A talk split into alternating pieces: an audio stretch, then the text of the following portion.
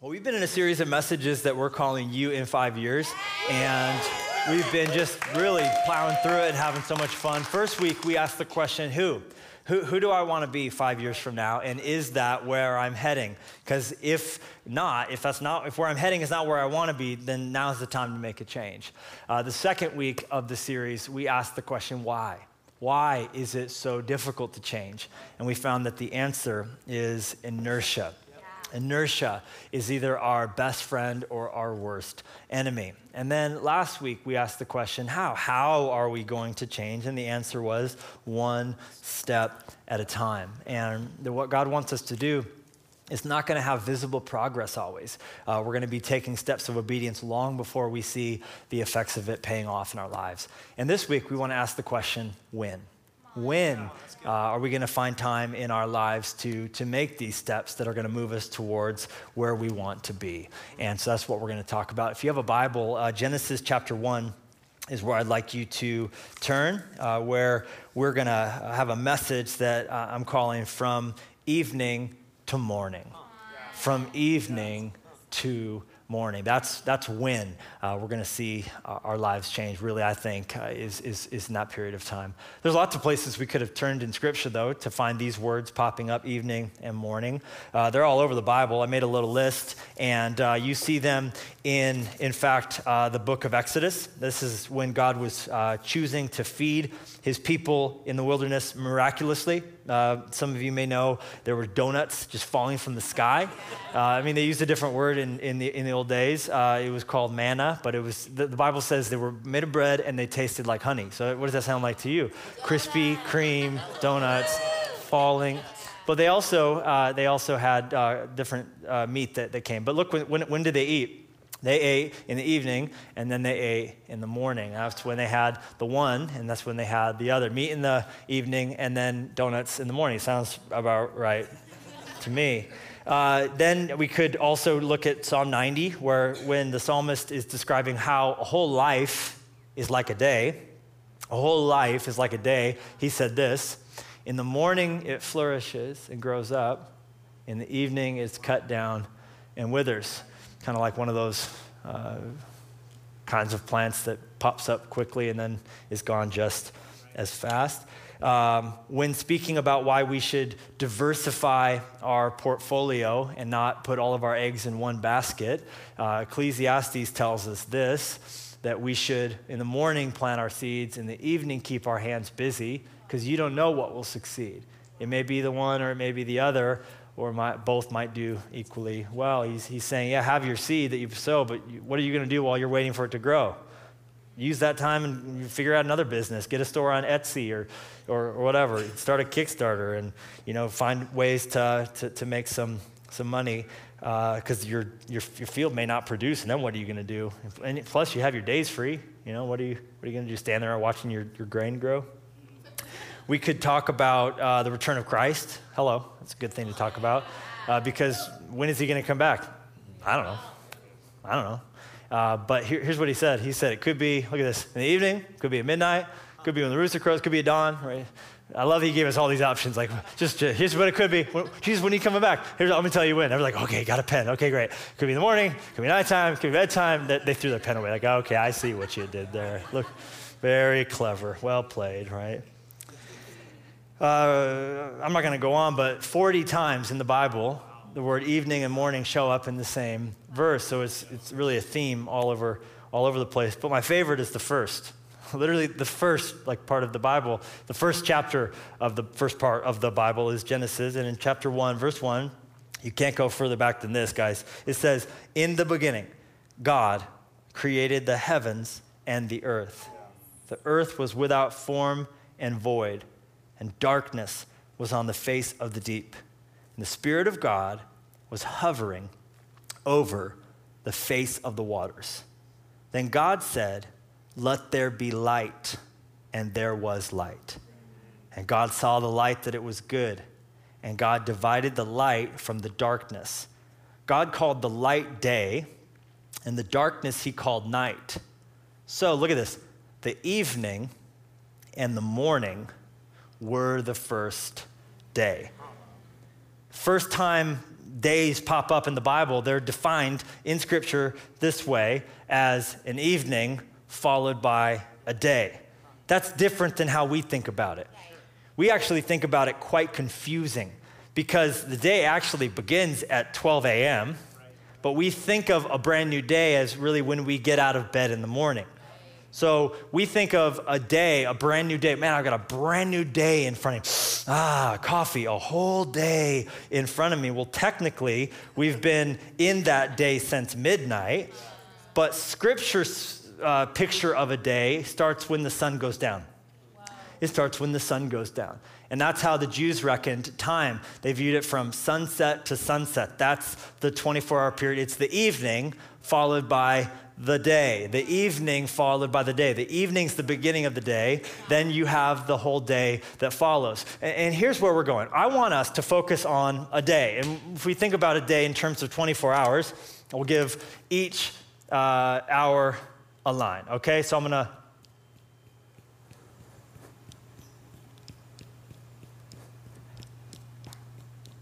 Had to get creative at the end. Okay, so here's our 24 hour day. I want us to think about what, what this is presenting for us the idea of sunset triggering a day, which in the locations where we have church, and by the way, hello to every single location across Montana, Utah, Oregon, and Wyoming. Uh, also, hello to Church Online, Fresh Life TV. So glad to have you with us. So in the area at this time of the year, 5:30 p.m. is on average when the sun is going down. And if we think about when it's generally speaking rising up, we're talking about around this time of day where we have the sun popping up. Okay, so 8 a.m., 5:30 p.m. What do we have in between? 14 and a half hours. Okay? So that's the chunk of time that I want us to really be focused on. Why? This is from evening to morning. From evening when the sun goes down to morning when the sun comes up. That is primarily, I believe, the win of your time to take the small steps that are going to change your life. This is the block of time that we should be fixated and focused on. Now, ironically speaking, we generally will talk about this as when we have a day. If your day begins here, you think about my brand new day, you know, by here you're starting to end the day. This is my day. We focus on our, our day right here, right? 8 a.m. to 5.30 p.m. This is our day. But the nine and a half hours that makes up the section that we think of as our day is the part of our day that we have the least control over. Most of us have things that we have to do during this period of time. Got to get Billy to soccer. Got to get, you know, the kids to school. Got to be at work. Got I have to be in this meeting. This is when the doctor's appointment is. This is when the dentist appointment is. This is when the DMV is open. This is when the dry cleaner is open. This is when the florist is open. This is when the post office is open. This is when the UPS store is open. This is when I can register for TSA pre at the airport when it's in. This is everything has to fit here. Life is craziest here. You, this here is messy and dirty and chaotic and, and, and, and full of, of unpredictability, even on the best of circumstances. So we tend to focus on and to push things towards what we have the least control over, and we neglect the far superior period of our lives that is probably the most disproportionately powerful when it comes to actually affecting the life that you live. So, what I think we should do is quit focusing on with apologies to Charles Spurgeon, who wrote the best selling devotional of all time, from morning to evening, which is how we think about it, and rather flip it and start thinking about our life in terms of from evening to morning. These 14 and a half hours. I like to sometimes put my whole message into a neat and tidy sentence so that if you tune out or have narcolepsy that you'll still get the essence of what I'm trying to say. What I'm trying to say in this message is this. If you anchor your evenings and your mornings, then in the middle of the day, come what may, you've already had a great day. That's my message. Anchor your evening, have a killer evening, and have a killer morning, and what happens in between those two. Focus on this, anchor it right here, and in this part, come what may, you've already had a terrific day. You've had 14 and a half rocking hours, so if nine, and, and you're gonna give your best on the nine and a half, but if all goes sideways and you, you get dragged into another meeting and, and you're, you're, thinking this doesn't really pertain to me or whatever, whatever else goes sideways, traffic and craziness and blah, blah, blah, and Billy, I get it, but you, you've already had a great day because you're anchored in the evenings and the mornings, so come what may. What I'm trying to say is it's really hard to have a bad day that starts and ends well. Possible, but really difficult to have a terrific evening, have a phenomenal morning, and have that at the end of the day be a bad day. Two ways, this is, this is a two point sermon, guys. Two ways to, to live this out. Number one, it's real easy. Ready? Get sleep. Number one, get sleep. Number one, get sleep. No response, no reaction, get sleep. I'm saying your job, your, your first thing, your response in this is to get sleep, okay? Um, why is that so hard? Why is that so hard? Two words. His name is Thomas Edison. Thomas Edison is ruining your life. And Thomas Edison. And with that sassy look on his face, he's a, this is the most sinister looking Thomas Edison I could find. There are so many where he's jovial and old. No, I went with this one. Right? I wanted mad scientist Thomas Jefferson. Why is Thomas Jefferson, ru- Thomas Edison is what I meant to say, ruining your night's sleep? Here is why. It's in my pocket. It's an incandescent light bulb. The day was December 31st. The year was 1879. And for the very first time at a public setting, Thomas Edison flipped the switch on one of these bad boys, and the whole world found out what could happen when there was this unnatural light that could be commanded at the touch of a button. At the time, before Thomas Edison gave us this, on average, on a weekday, your great great grandparents, 1879, were sleeping 10 hours per night. All across America, the average amount of sleep that people got in this block was 10 hours. Flash forward to present time, the average American, with the addition of the bulb, on average, on a weeknight, six hours and 51 minutes. We've gone from 10 hours of sleep to six hours and 51 minutes of sleep per night. That's not an improvement, in case you're wondering. Why? Because now we have lights that can sustain life and cause activities to take place whenever we want them to. I mean, you think about in those days when there wasn't um, incandescent light that you could, you could flip a switch and have it on, you could only do what you could power with, with, with candles. You could only do what you could power with lanterns. So you were much more limited in the activities you could do. And when the sun went down, gasp, you went to bed.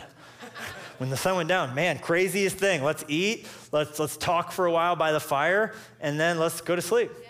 Let's, let's, just, let's just get crazy and go to sleep. But now we can prop ourselves up and you can have lights on whenever you need to.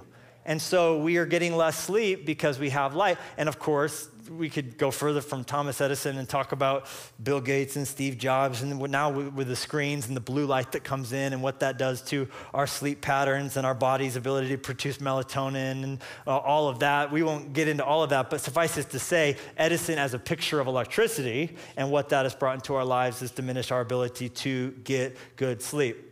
And that causes a raft of problems. Uh, like what? Like the fact that Sarah Mednick, who is an associate professor of psychology at UCI uh, Riverside, uh, UC Riverside, she said this. She said, uh, things, look at it. I'll just read it off this. Studies have, it's bigger than in my notes. Studies have conclusively linked sleeplessness to irritability, anger, depression, and mental exhaustion.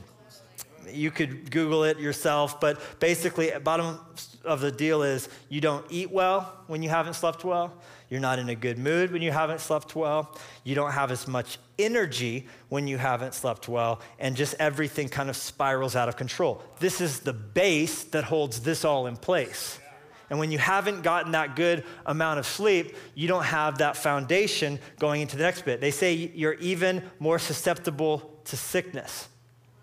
Uh, a study was done where they grabbed two groups of people, um, and the way they got them into the groups was they had them each write down how much sleep they got every night for 14 days, and they all came back in and turned their numbers in. And but what the people didn't know when they came back in was that they were being divided into two groups the groups of people who were getting seven plus hours of sleep per night in that period, and those who were getting seven minus hours of sleep in that period. And while they were all reporting the numbers and talking, they didn't know this, but they were all being uh, exposed to the rhinovirus to a common cold. Common cold.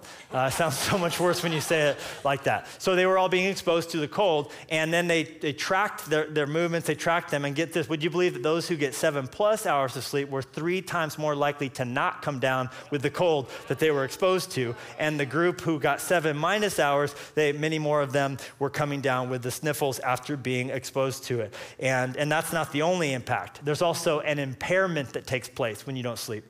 Um, a man named Tom Rath in the Wall Street Journal uh, wrote an article uh, that, that showed that if you get four hours less sleep, so whatever your, your amount would be, if you get four hours less sleep for whatever reason uh, before going to work or driving or doing whatever you're about to do, it has the exact same effect on your system as drinking an entire six pack of beer.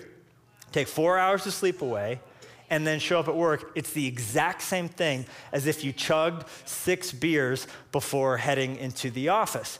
Now, would you like to get on a plane piloted by someone who has just finished their sixth beer before they fly you? Would you like to get into a car knowing that the other driver in a car beside you has just chugged their sixth beer? Would you like to go in for an operation and the anesthesiologist, before he puts your mask on, you watch him crack and throw away his sixth beer? Well, why on, the world would you want people to have to be around you or dealing with you if you got that lack of sleep because you're impaired? In your ability, and it goes on from there. More than that, so all nighters or whatever else we would do because of burning the candle at both ends that would cause us to not sleep well, it has an effect on our body. What is the optimal amount of sleep? They say the amount is eight. That is the amount of sleep we should be shooting for, though in study after study, top performers, meaning people who perform well, get on average eight hours and 36 minutes. So we would think, man, seven, I'm doing great, or man, on, a, on an amazing night, I'm getting six, when we should just be thinking high on the rest that we give to our bodies. So, number one assignment new day begins because the sun's gone down. Well, we think uh, about the fact that we're wanting to get asleep. So, what do you do if you're starting to, uh, to prepare yourself? Well, you do all the things necessary that will move you towards it.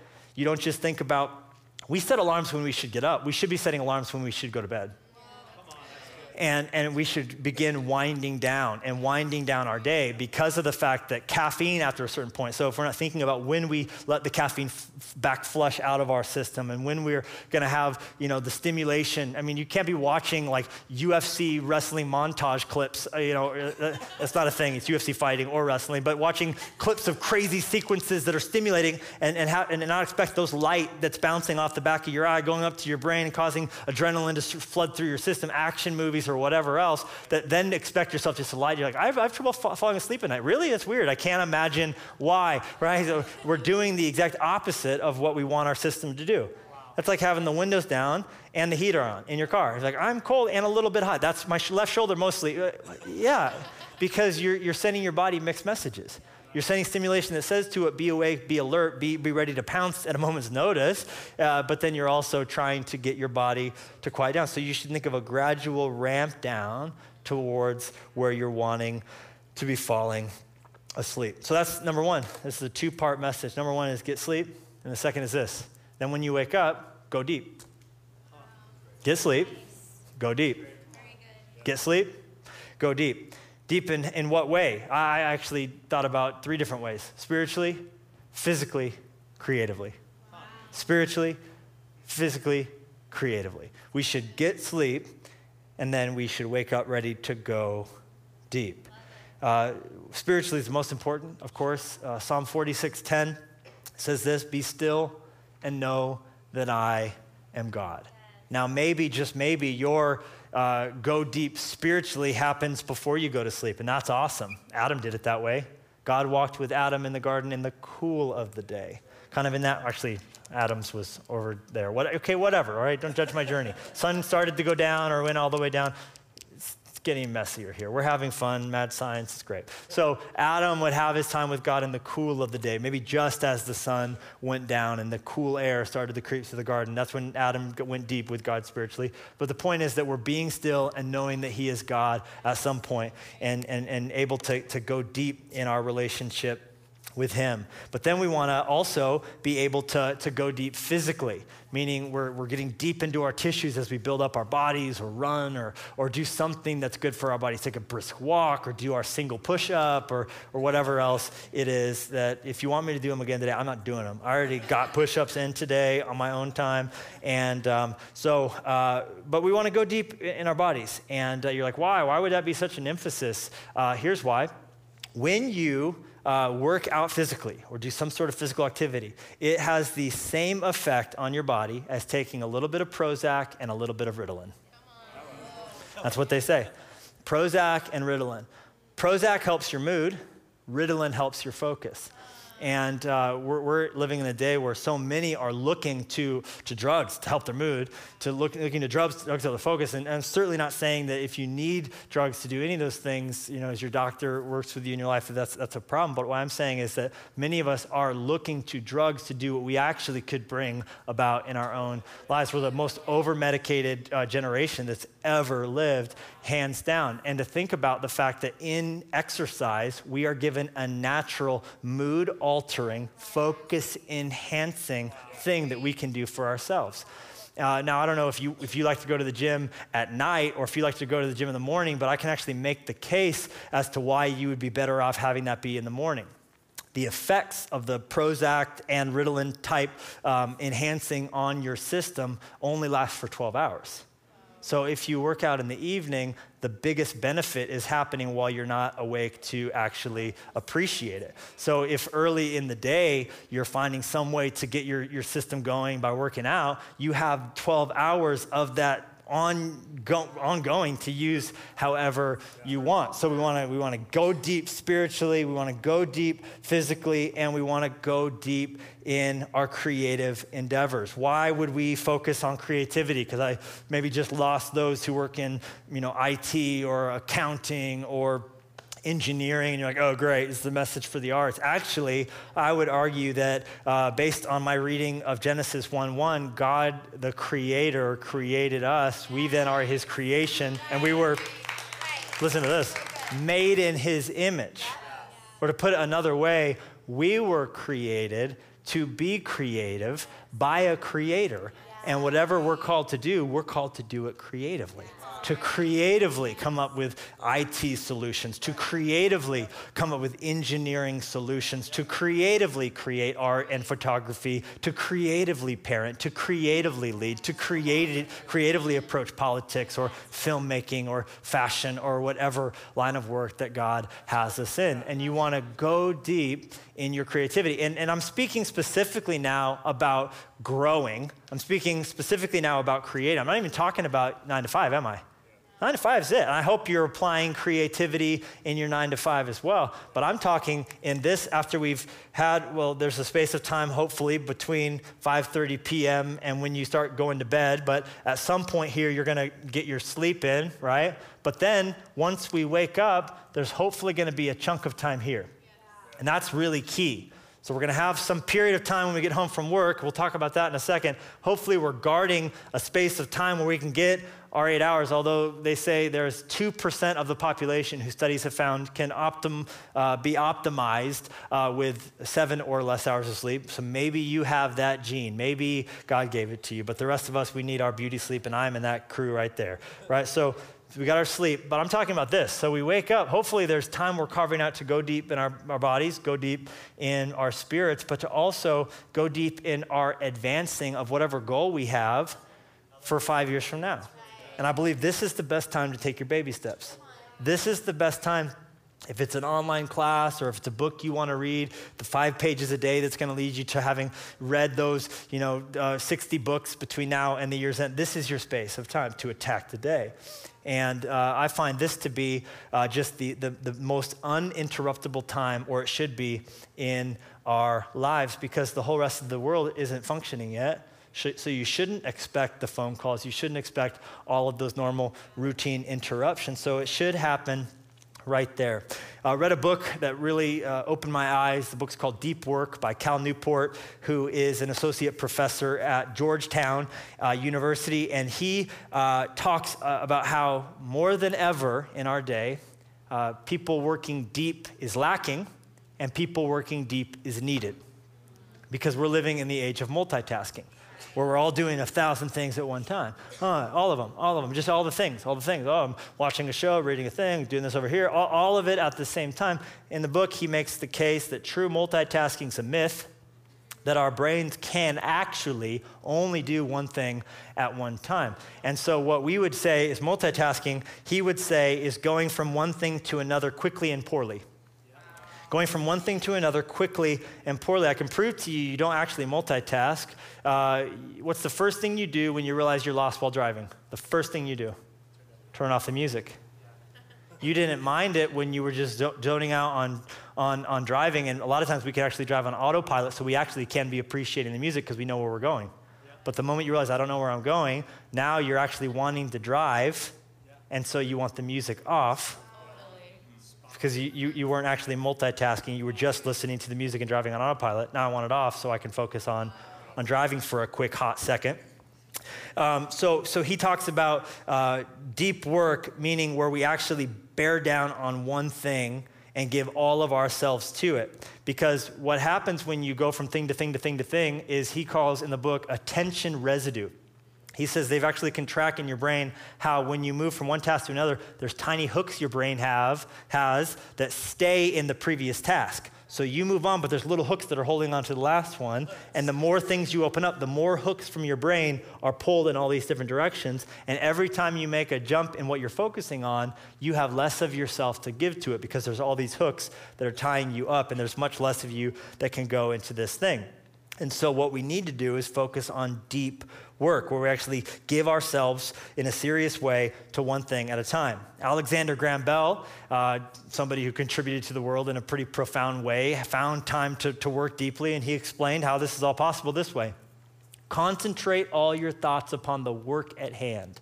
The sun's rays do not burn until brought to a focus. Think of it.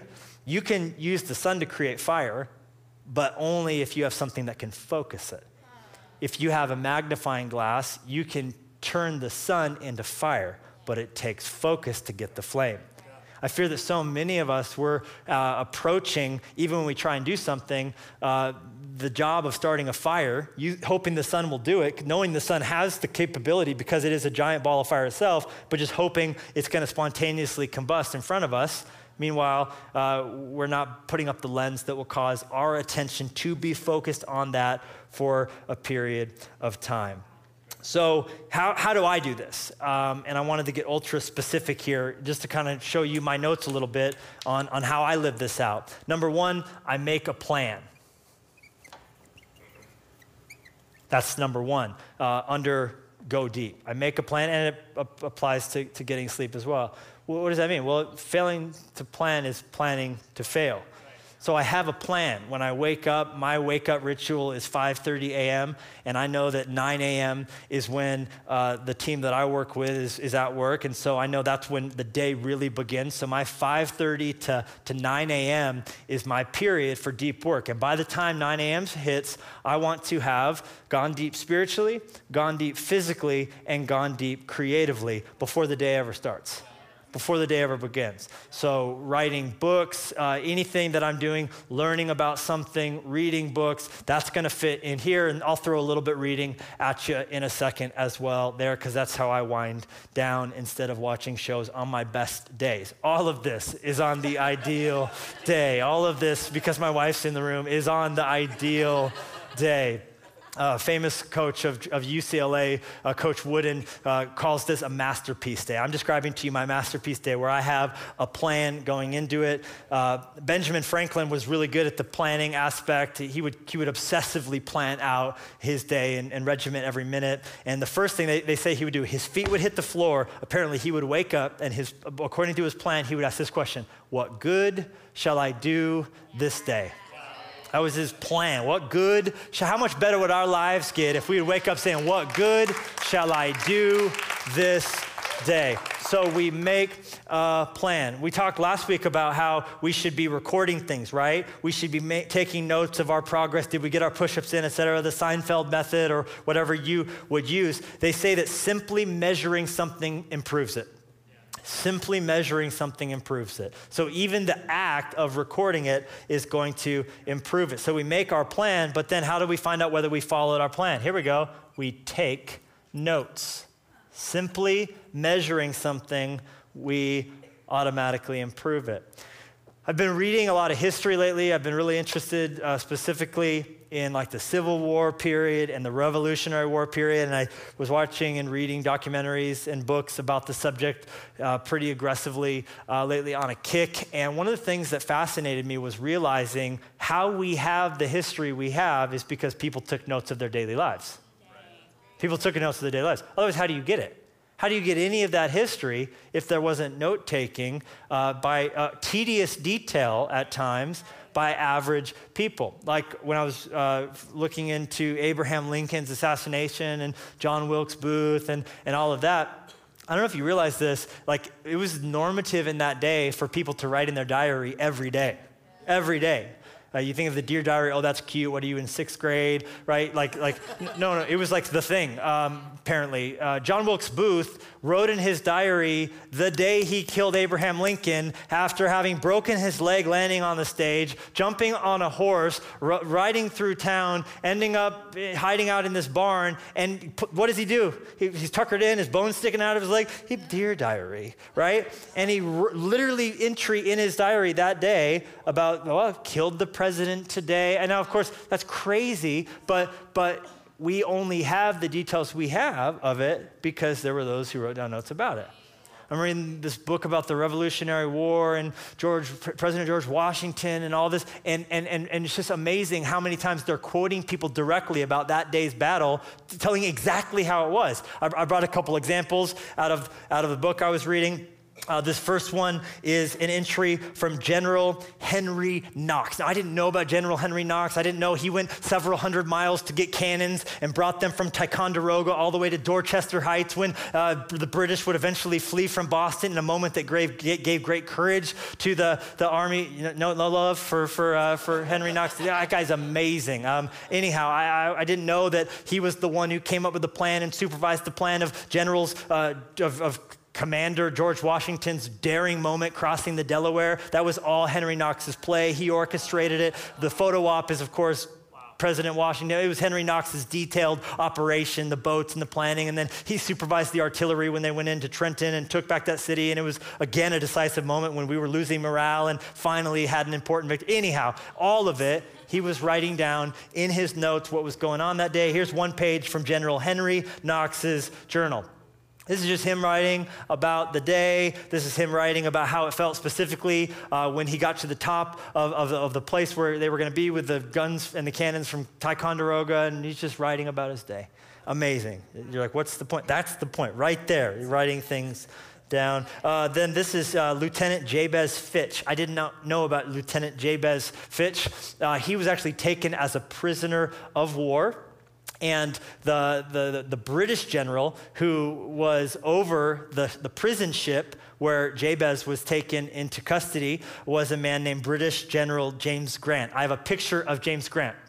This is actually a drawing. He was apparently notoriously fat and a really mean man who looked down his nose at the scoundrel American rebel uh, colonials. But in the picture I just showed you, uh, on this day, Jabez was writing about how that day General uh, Grant just had a momentary nice day and fed mutton to all of those in the prison ship where Jabez was staying. And so apparently, if we could go back, uh, Colonel Grant decided, look at the picture of him one more time, decided, I'm eating mutton for dinner for sure. I'm going to share some with the prison. I just thought that was fascinating. And I'm so thankful that Jabez had the presence of mind to pull his diary out while on a prison ship where hundreds are dying of disease all around him and write about the fact that he was really grateful that he got to have mutton chops for dinner on that particular day. So here's my question If you're living history, which you are, if the God who made the heavens and the earth loves you and lives in you and is a part of working in your life and goes before you, and you're a part of the greatest thing that's ever happened the advancing of the kingdom of God, the building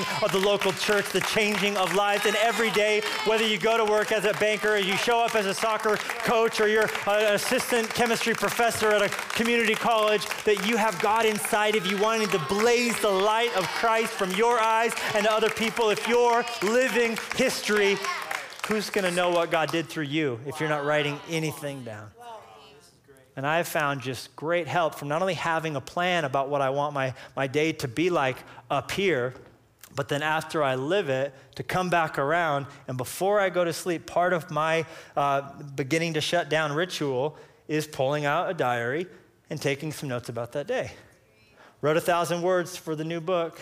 That's a small step. Doesn't the book have to be like 50,000 by the time it's printed? Yeah, but I wrote 1,000 today, and I wrote 1,000 yesterday, and 1,000 yesterday, and 1,000 yesterday, and 1,000 yesterday, and 1,000 yesterday. How long you got? I got 18 days right now on my chain, and I'm excited about that. And so you think about, you think about the fact that when I write that down, I get a smile, and I'm excited I get to write that down. And I get to write down how to meeting about new campus location, how to meeting about small group situation, how to meeting, how to meeting, how to, how to meeting. And that's all going to be in this block here. And I don't have as much control about that always. There's certain things that I don't want to do, but I got to do here, but I get to pick all about right here and I get to choose all about right here. And one of the things that helps me is not just having a plan for the day. I'm gonna I'm gonna go deep spiritually, go deep physically, go deep creatively. But I'm also gonna uh, take notes or better myself or learn something or whatever it is right there. But I'm also gonna take notes on it. And it also gives me pause before I do it, thinking about wanting to write it.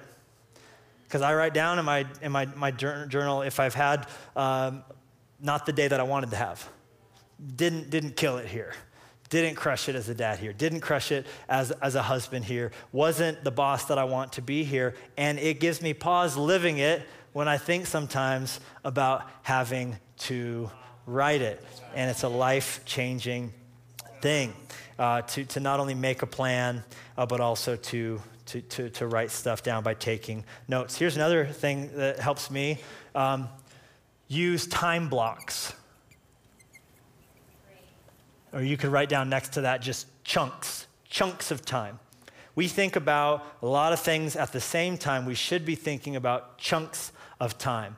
Um, sometimes it's two hours to, to write uh, one of my writing goals in, in, in, my time, but sometimes it happens in 45. But what I'll do is I'll give chunks of, of, of dedicated effort of usually an hour to whatever I'm doing. And when I think about blocks of time like that, it, I'm going to intensely focus on this for an hour. If I have to pee, I'm going to stay here. If I think about something I wanted to text, I'm going to stay here. If I think about uh, something I want to tweet, I'm going to stay here. And so I have a chunk of time and I'm doing nothing but this. And the only way to guarantee you're going to think of seven things you need to do is to sit down and do only one thing.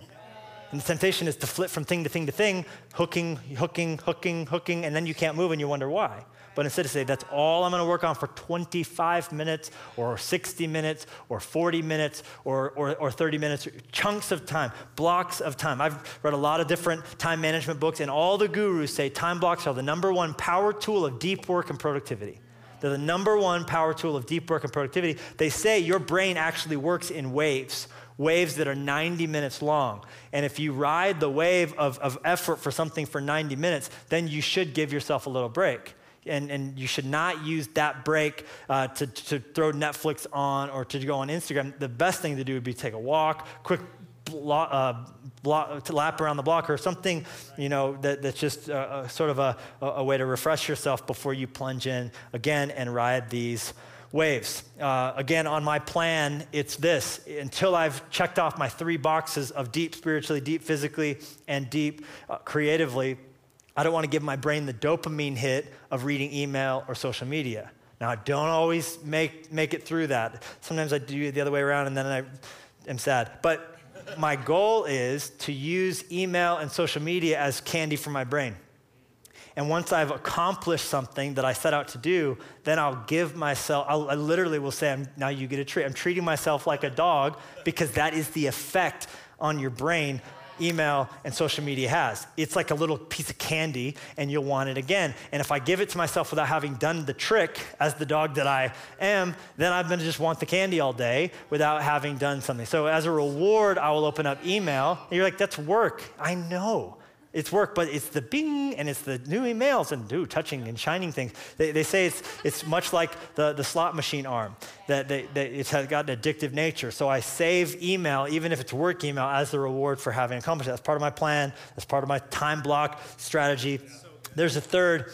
Uh, you should find ways here and here to be unaccessible. Unaccessible airplane mode, not near your phone, whatever it is. Now you're like, that gives me the creeps. That gives me the creeps because I got to be reachable. And of course, if you got kids that are doing something, there's, there's, there's exceptions to the rule. I think phone calls are a pretty good exception. You can turn data off, but still have phone calls on, emergencies and all that. But we have this, this need that's a relatively modern notion of constant accessibility being a huge priority. But let's back up. The Revolutionary War was won with what sort of correspondence? Mail. I've read George Washington's letters in the thick of battles, writing Continental Congress for permission to do something. I want to, I want to light New York City on fire when we leave. Can I? Just waiting for the mail to come back. You know what I'm saying? Like, oh, well, time's of the essence. But he was writing a letter, and so they, they, we did okay, right? George Washington relied on. That and then I thought about, I thought about how the fact that we put a man on the moon without text messages or email. And just to think about this idea of constant accessibility being so important is a relatively modern thing. So, so choose to be unaccessible at times, and, and that will actually help you as well. Then here's a, a kind of final idea that's been helping me is the idea of uh, letting the sun go down on technology. Sundown on technology. So I have pockets of time for social media, pockets of time for email, but then when I get to this point here, the sun's going down on my day, I want to have a sunset technologically speaking, a digital sundown. In the book, uh, Deep Work, Cal Newport actually says he shuts his computer down and he turns his phone off with, after one last check, and then he actually says, shut down complete. Shut down complete. It's this little ritual he has. Shut down complete. That's done. Then he can go and be present with his family. Then you can actually go and, and give yourself to the dinner and give yourself and be fully present for your wife or your husband, fully present for your kids, that you've leaned into that kind of a sundown. And so when you've done all of this, this, this great sleeping and this crushing it in the morning, and you've got a, a, a wonderful evening that moves you towards going to sleep, come what may right here, you've already had a phenomenal day. You've already had a phenomenal day. And that will keep you from becoming crooked in the ways that life will take you otherwise. What did I say? I said that we got to have an anchor. We got to have an anchor for our lives. If we're anchored here, we're anchored here, then come what may, you've already had a great day. In Jesus' name, amen. Father, we're grateful for the model you gave us in creation of the sun going down, new day beginning and out of meeting with you and going to sleep and waking up to do all that you called them to do. And I pray that we would just take advantage of the time that we do have that we can control. It's easy to focus on what we can't do and the time we don't have. But I pray that we would all remember time is spent, not found. We'll never find time. We choose to spend time. We're all given the same 24 hours. And I pray that you give us the grace to spend it well. In Jesus' name I pray. Amen. What an incredible message. Thank you so much for joining us in this teaching from Fresh Life Church. If while you were watching you felt led to make a decision to follow Christ, congratulations. We'd love to send you a 21 day devotional through the book of John that Pastor Levi wrote. To receive that, send the word Fresh Life to 99,000, or you can register your decision online by clicking the button Know God, and we'd love to connect with you. If you've been impacted by what God is doing through Fresh Life Church, we'd love to hear from you click the Share Your Story tab on our site or email us at story at freshlife.church. Share how God is using this work to impact your life. These stories are incredibly encouraging to both our staff and our church family. Finally, if you'd like to partner with us financially and support the things that God is doing in and through this house, you can text the word FRESH to 45777, click the Give button at freshlife.church, or give via the Fresh Life app. Thank you so much for watching.